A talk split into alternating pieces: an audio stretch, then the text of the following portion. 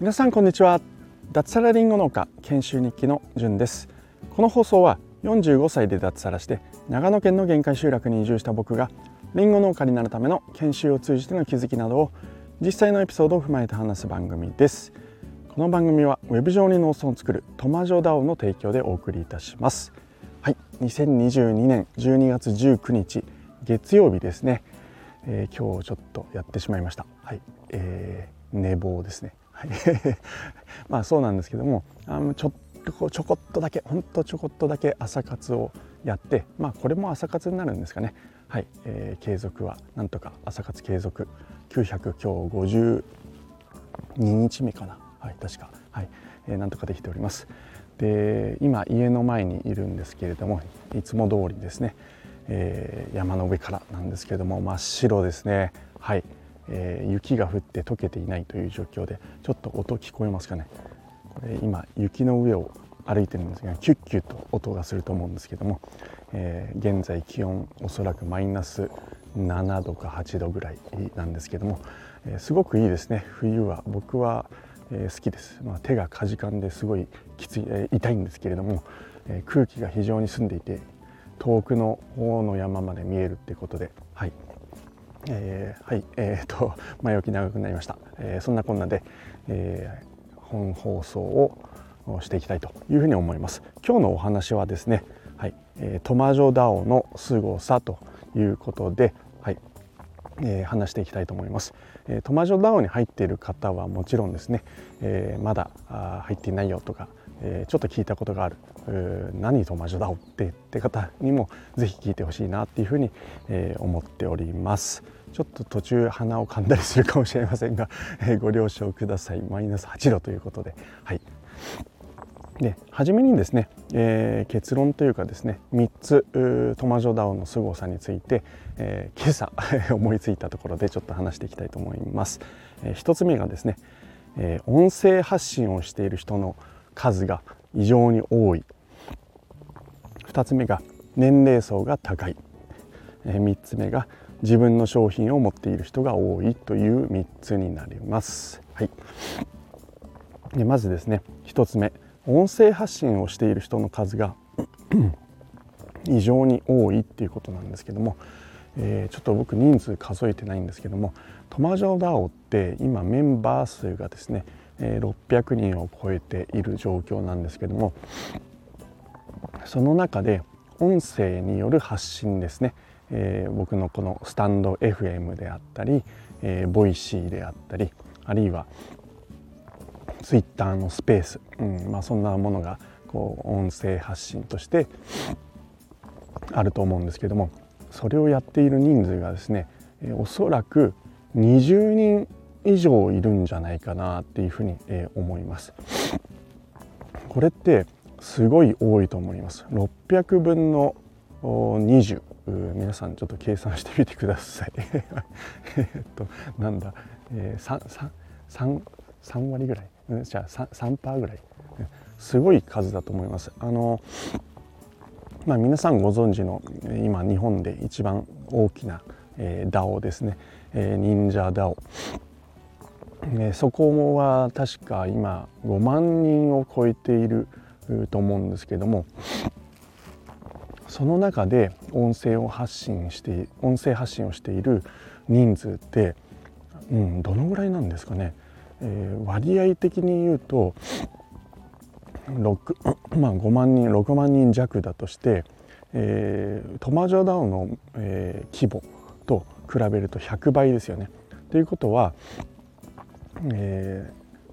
ー、なんだろう、えーと、忍者ダオと同じ割ん？じゃあトマジョダオと同じぐらい音声発信をしてる人の割合がいたとしたら、えー、20人 ×100 ですから2,000人いてもおかしくないんですよね。なんですけれども2,000人もいないですよね。うん、多分せいぜい2桁100人いないと思うんですよね忍者ダオで発信している人これあの決して忍者ダオでしってるわけじゃなくてトマジョダオが異常に音声発信をしている人が多いってことです。で音声発信ってまあやってみると分かると思うんですけどもまあそんなにこうなんだろうなすごいハードルが高い難しいってもんじゃないと思う思うんですけどもやってる人は。ただやる前って結構躊躇しますよね。うん、僕も音声発信やろうとか言いながら結局半年間、えー、何も動けずできなかったのがまあ2年以上前の話なんですけど1年以上前か、うん、なんですけれども、うん、音声発信するってなんだろうな、まあ、やっぱこう思い切りがいるというか、うん、ハードルがちょっとあるんですよね。うん、そそんな中20人以上ですよ。600人中20人以上やれるっていうのは本当にまあ、すごいなっていうふに思います。はい、えそれが1つ目ですよね。ちょっと音声発信配信かについては今度もう一回深掘りしたいところもあるのでまた細かくは別途話したいと思うんですけどもそれが1つ目ですね。で2つ目の年齢層が高い というのが、えー、僕はまあ一昨日昨日とですね、えー、大阪の方に行ってきて、まあ、トマジョダオのメンバーさんと会ってきたんですよね、えー、13人ぐらい集まりました。はい。えー、でまあそれ以外にも DAO の活動なんかをしていて、えー、まあお話をしたり、まあ、たまに話の節々でこうえーまあ、なんとなく年齢とかってわかるじゃないですか。あのサラリーマンやって何年ですとか子供が何歳ですとか、まあ実際年齢を聞くことも、まあ、知ることもあったりするんですけどもあの他の今ね Web3 界隈と呼ばれるところにいる人たちと比べると明らかに年齢層が高いんですよね。うん。平均年齢ってちょっと分からない。ぜひちょっとどっかで、えー、なんか調べたいですよね。多分平均年齢見ると多分40超えてんじゃないかなと僕は思うんですね。うん、で対して他の DAO ってどうかっていうと多分ですね30代もしかしたら2020 20はないか30ぐらいかなっていうふうに思うので多分ですね他の DAO とかと比べると年齢層が10ぐらい平均的には高いんじゃないかなっていうふうに思います。で年齢が高いからすごいっていうわけではもちろんなくて、えー、まあこの年齢層が高いのに、えー、Web3 っていうめちゃめちゃ新しい、ね、まだ、えー、世の中に全然普及してもいない、えー、怪しいとか呼ばれている、えー、この界隈日本ではですね、えーまあ、NFT、まあ、PFP と呼ばれるアイコンになっている NFT これを買っている人数が1万5,000人と言われている中どうしても新しいものって年を取ってくるとこう取り入れるっていうのが難しくなってくるって言われるじゃないですか、まあ、実際自分もそういう体感をすることってあるんですけども、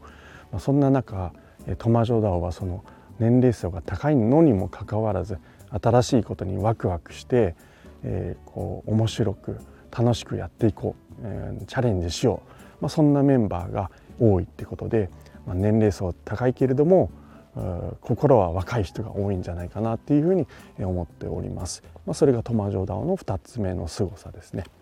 で3つ目ですね自分の商品を持っている人が多い。うん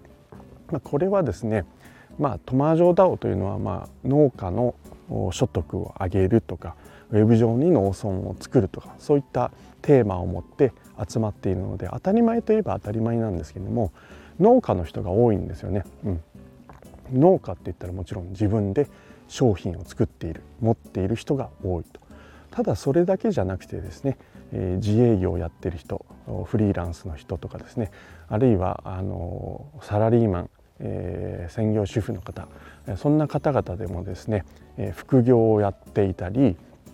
あるいは自分のスキルを持って、えー、週末ですね、えーまあ、そういった副業で商品を生み出したり、えー、あとはサラリーマンやりながら週末農業をやって、えー、自分の商品を売っているなんて人がいるんですよね。これってすげえなって本当に、えー、思います。うんえー、まあこれもやっぱり他の DAO とかと比較してみた方が分かりやすいと思うんですけども他のところを見るとですね、まあ、フリーランスが非常に多い LLAC とかですね、えー、忍者 DAO はどうなんですかねあまりにも規模が大きすぎてちょっと何とも言えない部分もあるんですけれども、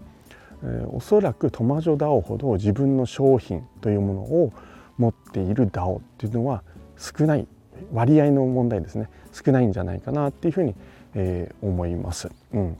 自分の商品を持っていると本当すごいことだなって僕は、えー、今いろいろ実感しているんですけども、